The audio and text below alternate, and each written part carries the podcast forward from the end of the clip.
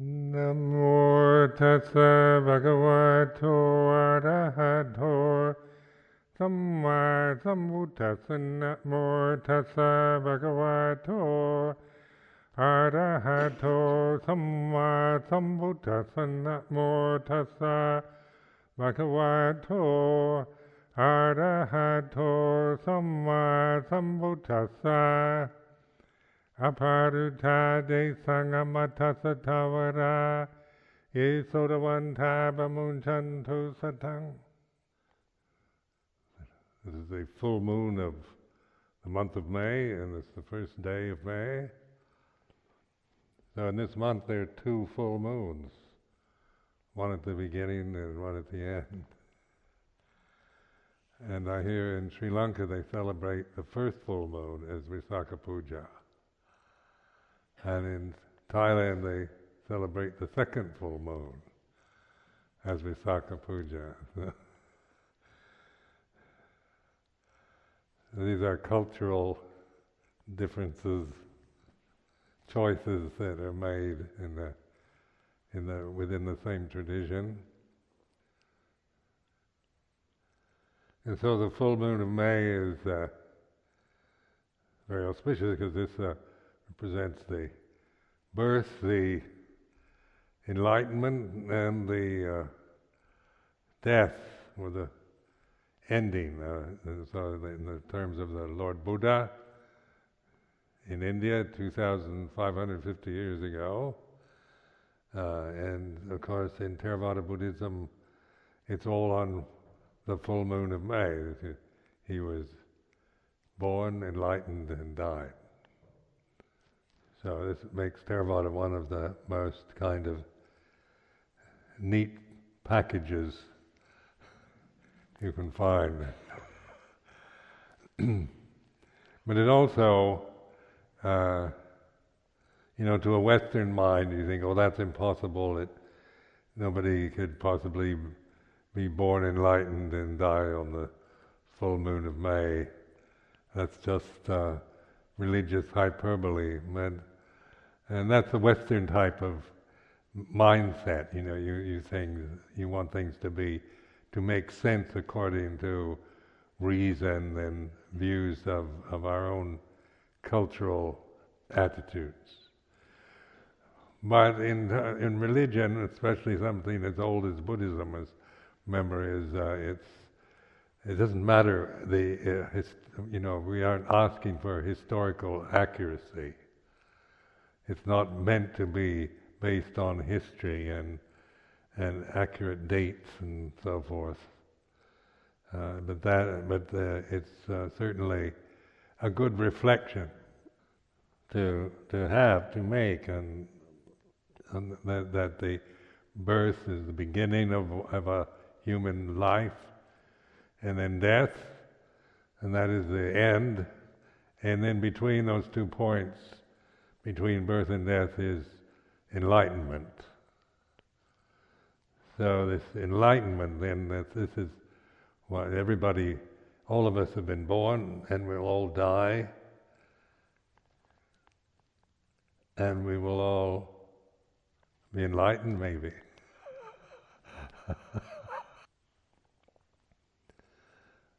but this is like reflecting on this. Enlightenment is the is, is here and now, and within the uh, limitations of human, uh, the human form, the body itself, uh, the karmic conditions we find ourselves with, the way we are, and then the, the enlightenment is the awakened consciousness. So just contemplate, you know, like when, when we are born, um, then we, when when a baby is born, then it starts its life as a separate physical entity uh, that's conscious. So that is, this is the, this is, these are the facts. In other words, the the beginning of a life of one human individual as a conscious being. And then after birth comes the conditioning. So we acquire the values, the, the ethnic values, religious values, social identities, and so forth that that our parents have, that our peer group identifies with, our culture, and that conditioning process then uh, forms our personalities, our our, our uh, we develop our emotional reactions, emotional habits, our likes and dislikes, our prejudices and preferences, and so forth. After after we're born, that doesn't come with consciousness, with the arising of consciousness, but after after birth, then we acquire cultural conditioning and the personality. And then enlightenment is the, uh, and if we don't, if we aren't enlightened between birth and death, then we, we tend to carry that conditioning through to the death. So we carry these, this, these prejudices, these biases, cultural views, and so forth to, and they affect our death, our physical death. So the Buddha pointed to the reality of enlightenment between those two points of birth and death. And that's called enlightenment. Put it in simpler terms, it's awakened consciousness. So consciousness is uh, what we're experiencing right now. It's uh, we, you know, it's not a created state. We don't make ourselves conscious. You don't create it as some, some invention that you get from cultural conditioning or from emotional habits. Because it is, is, is what we call a natural, it's, it's nature, consciousness, nature, Dhamma. These words you can use interchangeably. But then we create ourselves as personalities. So I create myself as a Buddhist monk, as a teacher, or uh, you know whatever race, gender, identity, national identity, class, religious. Those those are created into consciousness through the conditioning process. So enlightenment, then, when we talk about enlightenment is the awaken to pure consciousness. So, and recognizing it's real, it's, it's a natural state. It's not, a, uh, it's not tainted with cultural biases or preferences of any sort. So awakened consciousness, consciousness itself, to me, you know, it implies intelligence, sensitivity. It's, uh, it's the ability to know. It's not, we're not, it's not a, a just a, a kind of, it's not something that, that lacks intelligence or is just a kind of empty void, uh, uh, a kind of void of nothingness. Consciousness is is uh, it's impossible to define or describe, but we certainly can recognize it because this is what we are experiencing now. And so mindfulness then is the way to recognize, to realize pure consciousness. Through awareness, what we call awareness, or in the Pali language, sati sampajanya, mindfulness, they use the English word mindfulness, clear comprehension, translating Sampajanya as clear comprehension or apprehension. And then in our capacity as the human individual, human individual form, when we're mindful, then we recognize, we realize this is it, consciousness is this.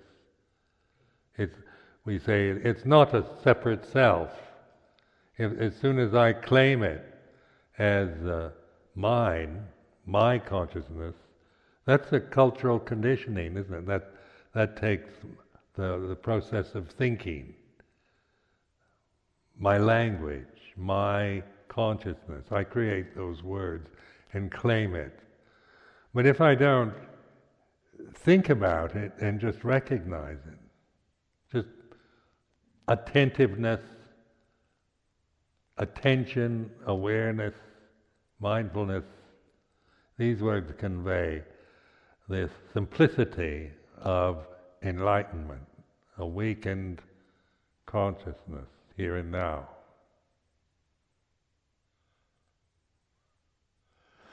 So you see, the enlightenment is not some kind of remote possibility uh, in the future or something that is beyond anyone's potential.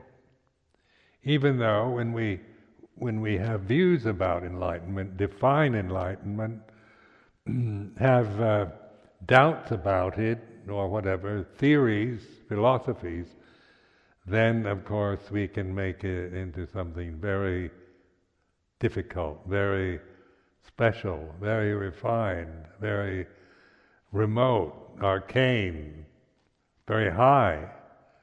So we begin to notice that that when we when we follow just the thinking process, we tend to complicate every moment of our lives. Life is no longer simplicity of this uh, ultimate simplicity of consciousness, but it becomes much more. I create myself, my views, my opinions, I create you, my prejudices, my fears and desires and loves and hates and so forth. And that becomes increasingly complicated. You know, when your personalities are complications of everything.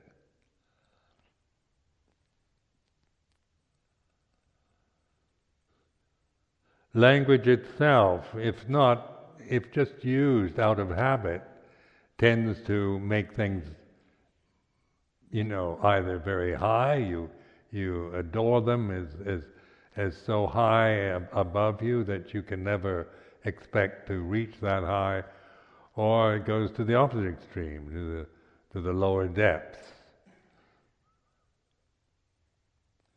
Language itself is a dualistic function of the mind. So all it can do is create the extremities. You know, so we, we identify with extremity. Your personality is an extremity, isn't it?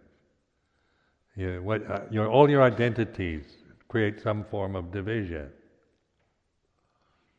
So, in whatever nationality you identify with, always separates you from the rest.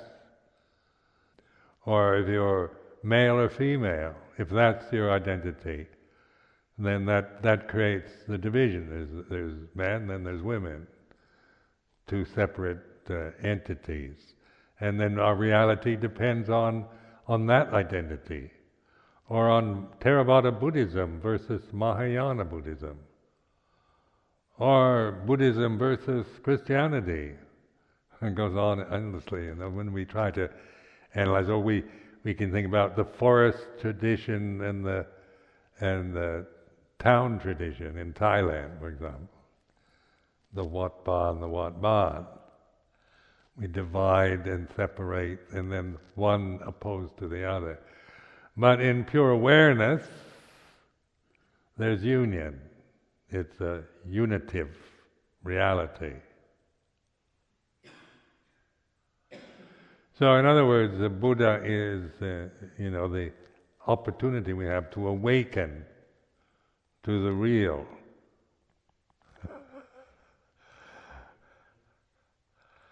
At the mealtime, I welcomed the nuns from Chithurst.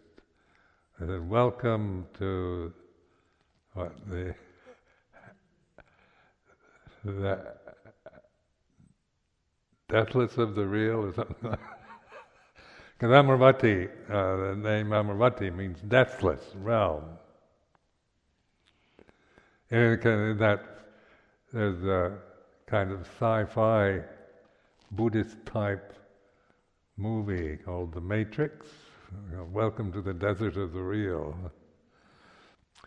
So reality, you know, when when we talk about Dhamma or Dharma, this this word Dhamma is reality, is real. It's not, it's not metaphysical or theoretical.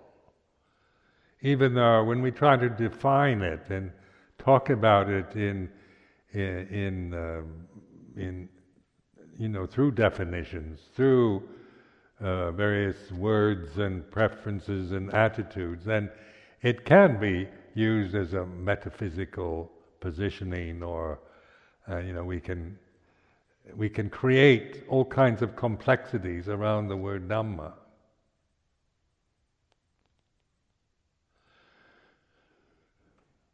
So rather than do that, uh, the, the, the, the simplicity of the path, the awakened consciousness, is not to, to find out the true meaning of Dhamma through definitions, but awakening to the reality, to reality of consciousness here and now. Because this, this just takes the simple, immanent act of awareness. It's like switching on the light, really. It's not nothing complicated, complex.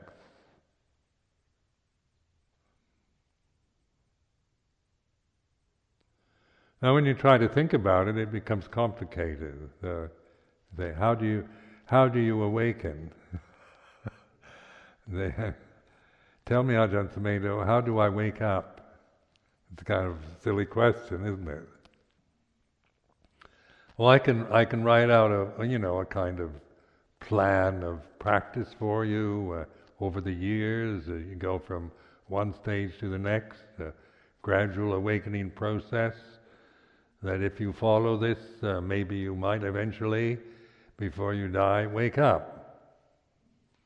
And you might actually believe me if I if I gave you that. You might have so much confidence in me that you'll just believe everything I say. So you, the Ajahn Sumedho said, Ajahn Sumedho told me to do this, and and I've done that. Now I'm on the second stage now, and uh, I'm going on a retreat. Hope to reach the third stage by the end of the year. and I've heard Buddhists talk like this, you know, going through various stages of of awakening and meditation practice because that's the, that the thinking mind operates like that. Thinking mind is structure, it's form, it's hierarchy. You have one to one to a million. You have A to Z. You have to have, you know, so you can only have one thought at a time. You can't think two thoughts in the same moment. A and B, you can have to you have to put one first say B first or A first, but you can't say them at the same moment or think them at the same moment. But if you let go of the thinking process,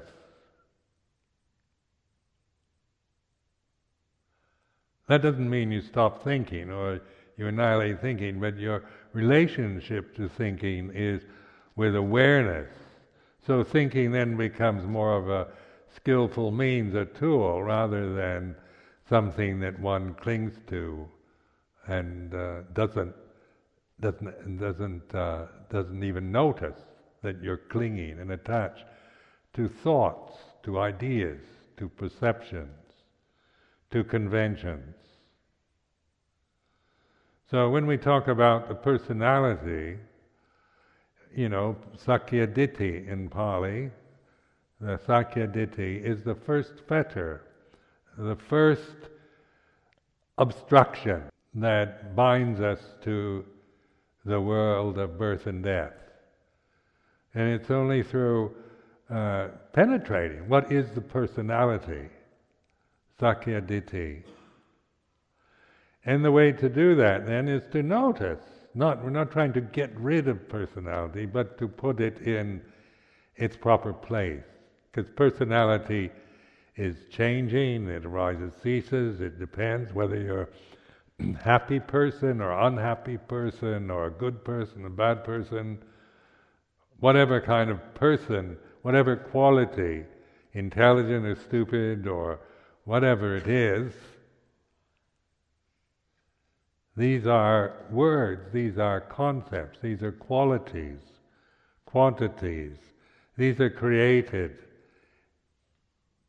by us out of ignorance of Dhamma. But that which is aware, that's pure consciousness. Consciousness with awareness then is the, the way that one can observe, notice, recognize Sakkayaditthi. It's as simple as that. Nothing, nothing beyond anyone's ability. But just noticing it. It's, I listen. I, you know, I listen to my personality. I know what it is. But then awakened consciousness is real.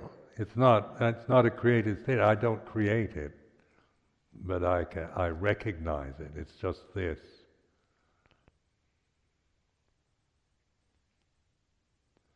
Then the Sakkayaditthi, no problem. Have personality or non-personality doesn't matter anymore. Personality isn't, isn't in itself is not an abstraction. It's the attachment, the identity, the unquestioned, blind uh, kind of commitment to the personality that is the fetter or the thing that binds us to the realm of suffering.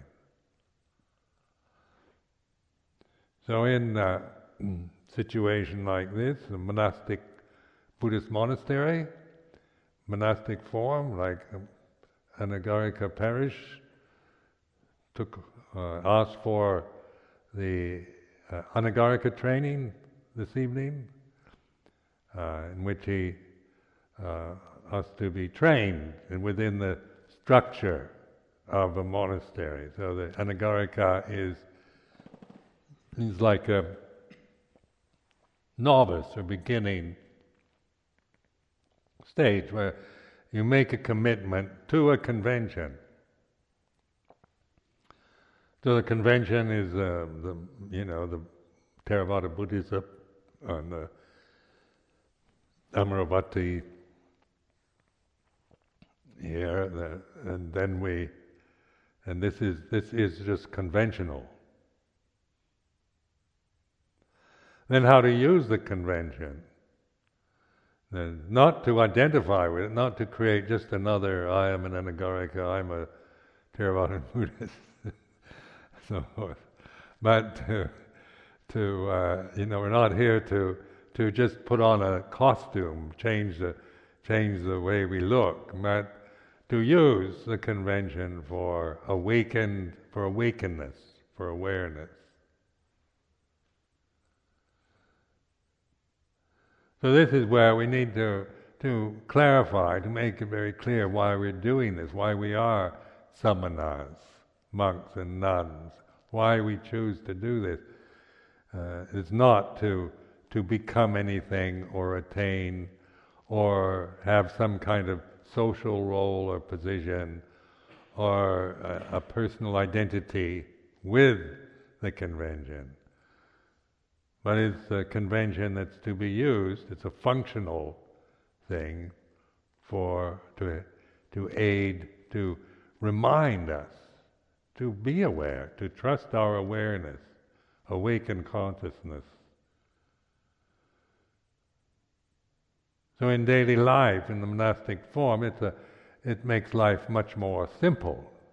The samana life is is taking taking um, you know reducing the complications that we generally have that we might have if we were not samanas. Because the the structure is a it's a traditional structure, so it's not it's not like a modern creation or not my my kind of views. It follows an ancient tradition from India. So it, it's you know it's uh, something that has has historical uh, has it's connected to history, connected in time, as we conceive of it as 2,550 years ago in India, the time of the Buddha. Gautama the Buddha. But the teaching that the Buddha gave was one of awakened consciousness. You know, it was the whole point, the reason why Buddhism now is so admired and uh, and beginning to to be recognized and appreciated in countries like this is because it's based on universal reality. It's not just about a culture or about India or about Asia or about an ancient time.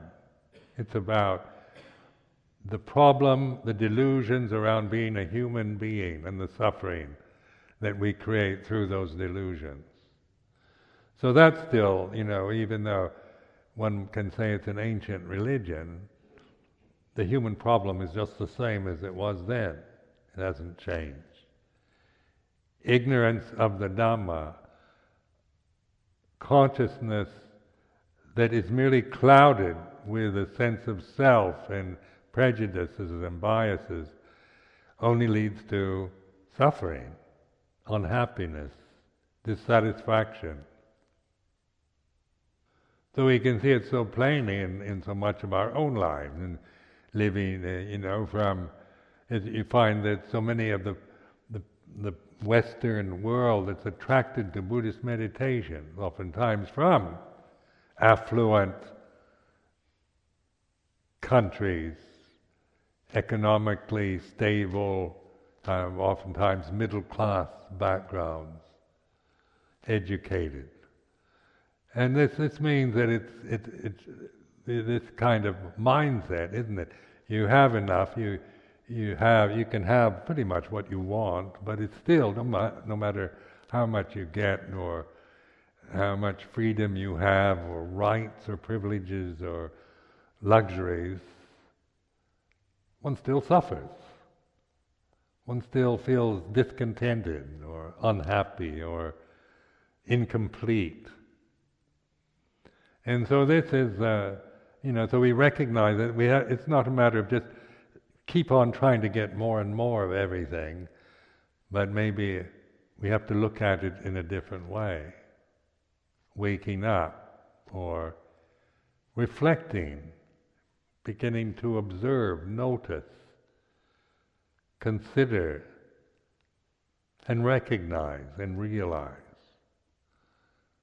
So using this tradition then means that the point is to it's uh, based on moral precepts. So, like the the eight precepts that Anagarika Parish took this evening, those are say the boundaries for action and speech, for behavior. Agreed boundaries that he asked for. We're not kind of forcing them, uh, making him do it. He he, he requested to take these precepts. So this means that he's, you know, he's, he's willing to accept these limits, these boundaries on behavior, on action and speech. Now, just because you can recognize the value of these boundaries doesn't mean you always want to live within the boundaries. because the desire, isn't it? Desire and habit and willfulness and pride and all these things kind of you know we want to do it our way or get our own way or follow our own desires. But when you when you make a put on a limitation like this in, in a traditional form you know it, it it kind of it registers quite strongly in consciousness.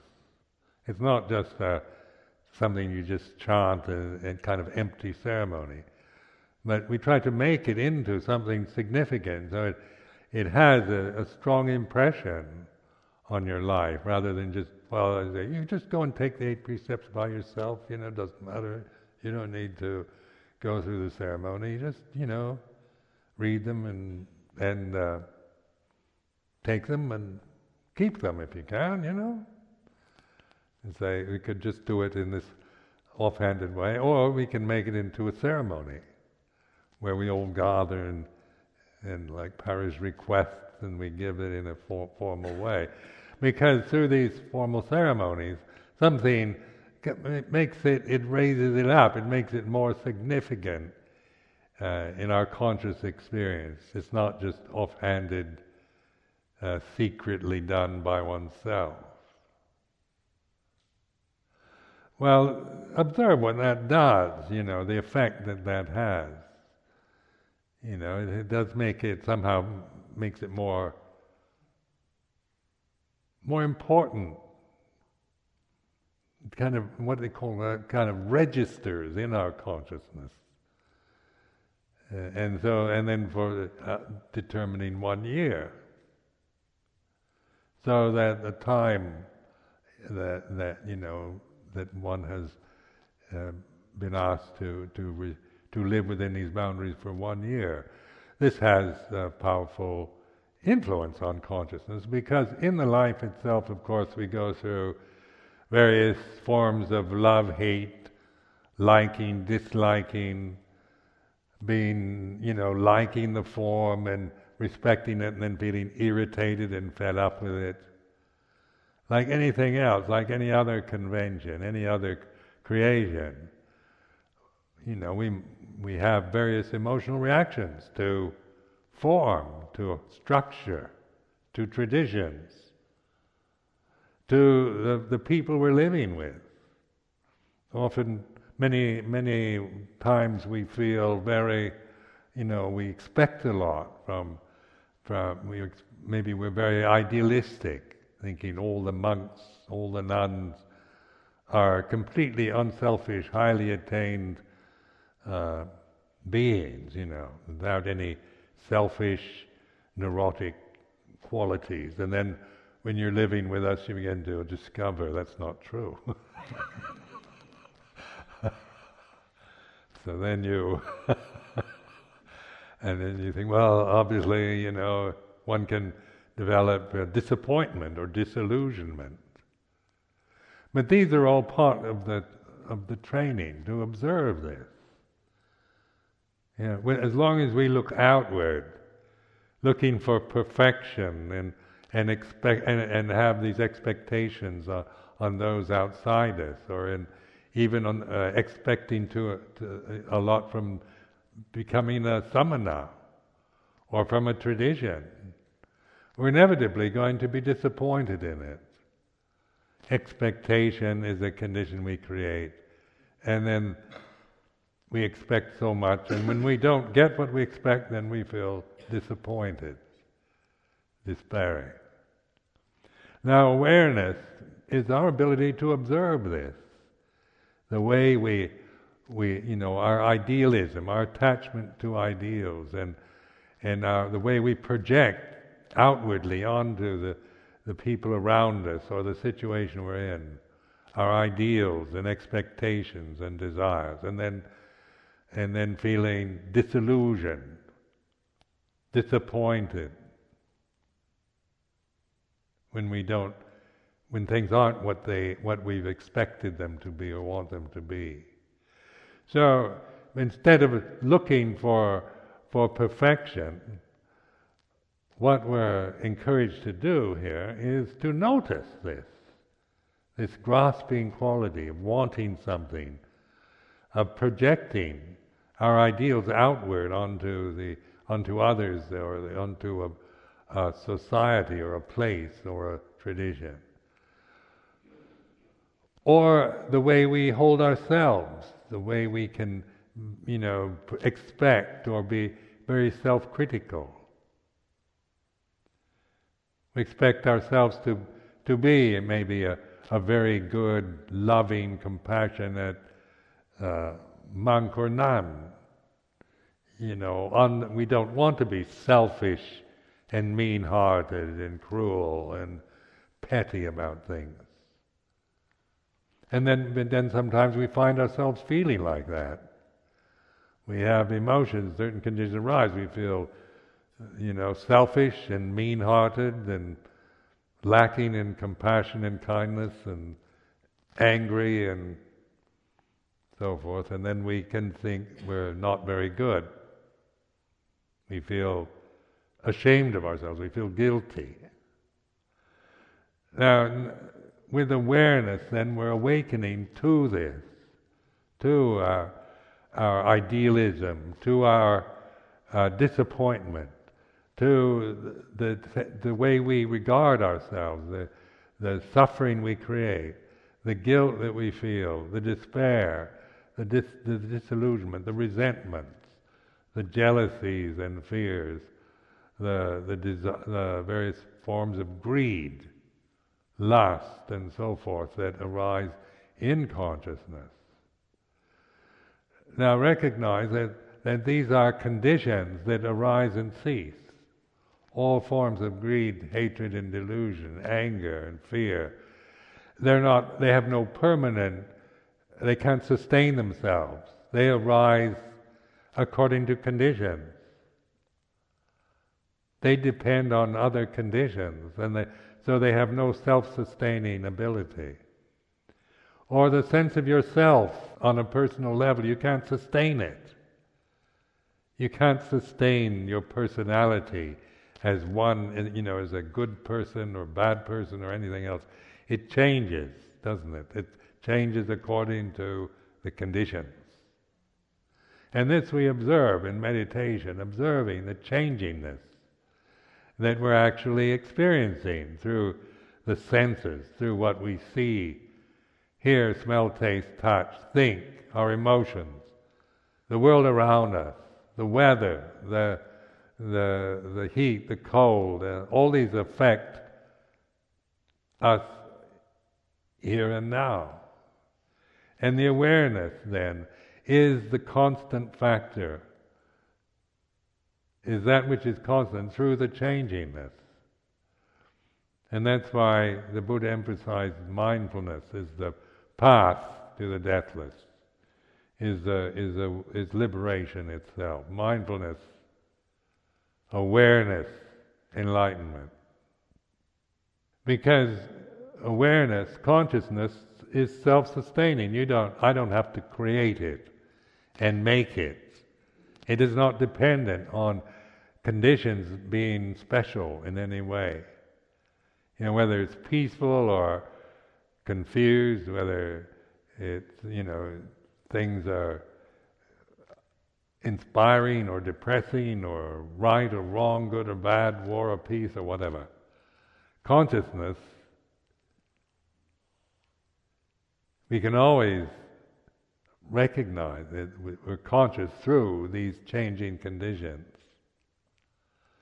This consciousness, then, the way that we, because it's it's not something you can find, but something you recognize through letting go of the conditions that you create out of ignorance. So then, when like in vipassana meditation or insight practices, it's, it's letting go of condition. Not, it's not an annihilation or a rejection. So letting go doesn't mean a, an aversion and a rejection of anything. It means releasing your this blind grip, this clutching, grasping tendency, this this habit of grasping that we, we're so used to, we don't even know we're doing it till we suddenly recognize why do I suffer over this? What is wrong that I feel like this? And then you find, you know, you're holding on, you're clinging to something or other. Some idea, some ideal, some habit, assumption, pride, conceit, something that we're, we're, we're, we're blindly clutching at, holding to. And that is the suffering that we create out of ignorance. When we begin to notice it, awaken to it, then, then we, we, uh, we have the insight of letting go. I mean, stop grasping, stop holding, tensing your life and trying to hold on to everything and control everything and manipulate, but it's more like a sense of relaxing, releasing. So it is a sense of being at peace and at ease with pure consciousness, in which the all the conditions that create this view of separation, loneliness, inadequacy, dissatisfaction, or whatever, the conditions for that fall away because your refuge is in the unconditioned. You're not taking refuge in conditions because you realize that you can't do it. There's no refuge in wealth or position or identity or uh, convention of any sort. Now, it seems very, you know, one of the, the kind of hopeful signs of this time, this is my opinion anyway, it's, uh, is just this, the, the awakeness that's taking place. This, uh, you know, why do, why are people interested in this kind of teaching now? Why would you have a Theravadan Buddhist monastery in Hertfordshire? You know, it, never, there's never been a Buddhist monastery in Hertfordshire before. And it's certainly, you know, kind of, this, uh, we've only been here, this particular spot, since 1984. That's not all that long, is it? So, 20, almost 25 years, but that's not a very long time. And my interest, of course, has been in Buddhism began 50 years ago, over 50 years ago. So I've seen, you know, over 50 years of my life, adult life, uh, a growing interest in these kind of teachings, in awareness practices, both in Buddhism and in other religions, in uh, psychology and so forth. There's a growing, increasing amount of, of um, awakeness taking place. Say 50 years ago, to find anyone, any Western person who had any any kind of knowledge other than a kind of you know um, encyclopedia Britannica knowledge of Buddhism was very rare. You know, when you talk to people about what they 50 years ago about Buddhism, they they connected it with uh, with uh, pot-bellied incense burners because in, in, I remember they used to have these these funny little fat Buddhas with you burned incense. You know, you incense and you burned incense on them. And they thought that was Buddhism. And then, of course, the arrogance of Western of Western society is, you know, being. I was brought up as a Christian, where you're told all other religions are wrong. So you've got this this this cultural bias that a religious bias that that Buddhism, Hinduism, Islam, they're all you know pagan religions, and so they're they're wrong. So that's the that's the cultural conditioning. So it's easy to dismiss if you're culturally conditioned to think my religion is right, and uh, therefore the rest are all wrong. That is a, that's a created state, isn't it? That's a prejudice you acquire. That's not Dhamma or truth. And yet, one can attach to that view and operate one's whole life through that bias. Or this awakening to the, the uh, way things are, to Dhamma, means that we, we're no longer just operating from cultural biases or religious biases. We're not operating from religious doctrinal positions.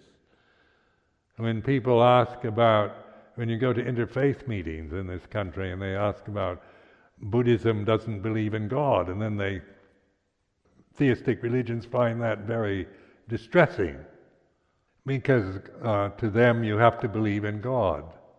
And Buddhism doesn't speak like that. It doesn't come from a doctrine around, about God.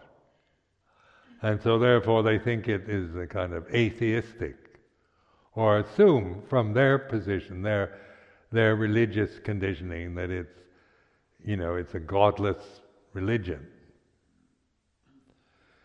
But then, what, what interests me is not to whether you believe in God or not, but what do you mean by that word? What does, you know, when you take the word God in, in English word, what do you mean? What, it, what is it really? What is God? And then they, then they, you know, then they they try to tell you you have to believe in something that they that they tell you about. That they that you get a definition or a doctrine. So you end up maybe grasping a view about God. Now the Buddha, in his his approach, did never never really didn't approach it from that level. It's not a matter of believing or disbelieving.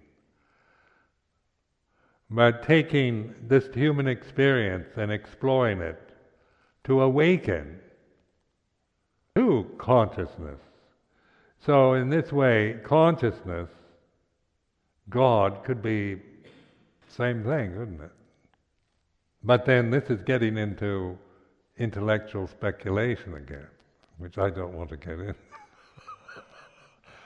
But if you notice, like the Buddha uh, in his sermon, first sermon, was talking about suffering, uh, human suffering, the most ordinary human experience we all share, isn't it? We all suffer. We have to admit it.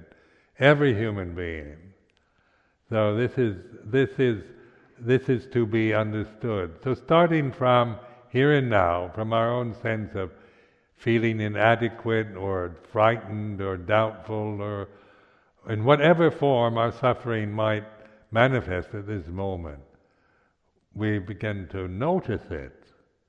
Because this is not a doctrine anymore, it's, it's, a, it's a noble truth. You start looking, noticing, rather than merely ignoring it, passing it by, suppressing it, or resenting it taking it personally, feeling that there's something wrong with you because you should be happy and you're not. According to the ideals of modern life, we should be happy. Life is a banquet. Have a, have a, you know, enjoy it. You get these kind of philosophies. Just enjoy everything, you know, have a, have a good time.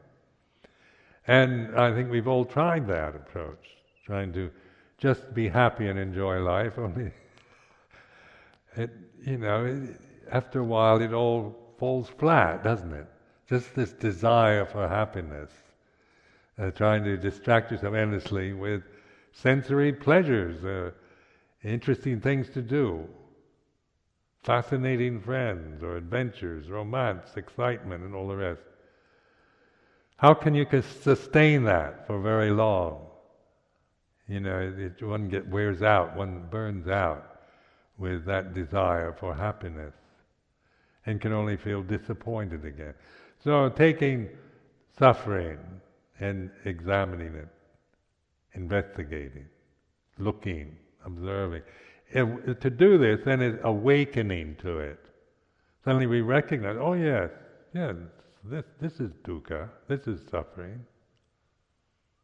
This feeling of just not feeling happy or feeling uncertain or inadequate It's like this is uh, aware of it. I'm, I'm the the conscious. It's in consciousness, but I'm not grasping it. I'm looking at it. I'm recognizing.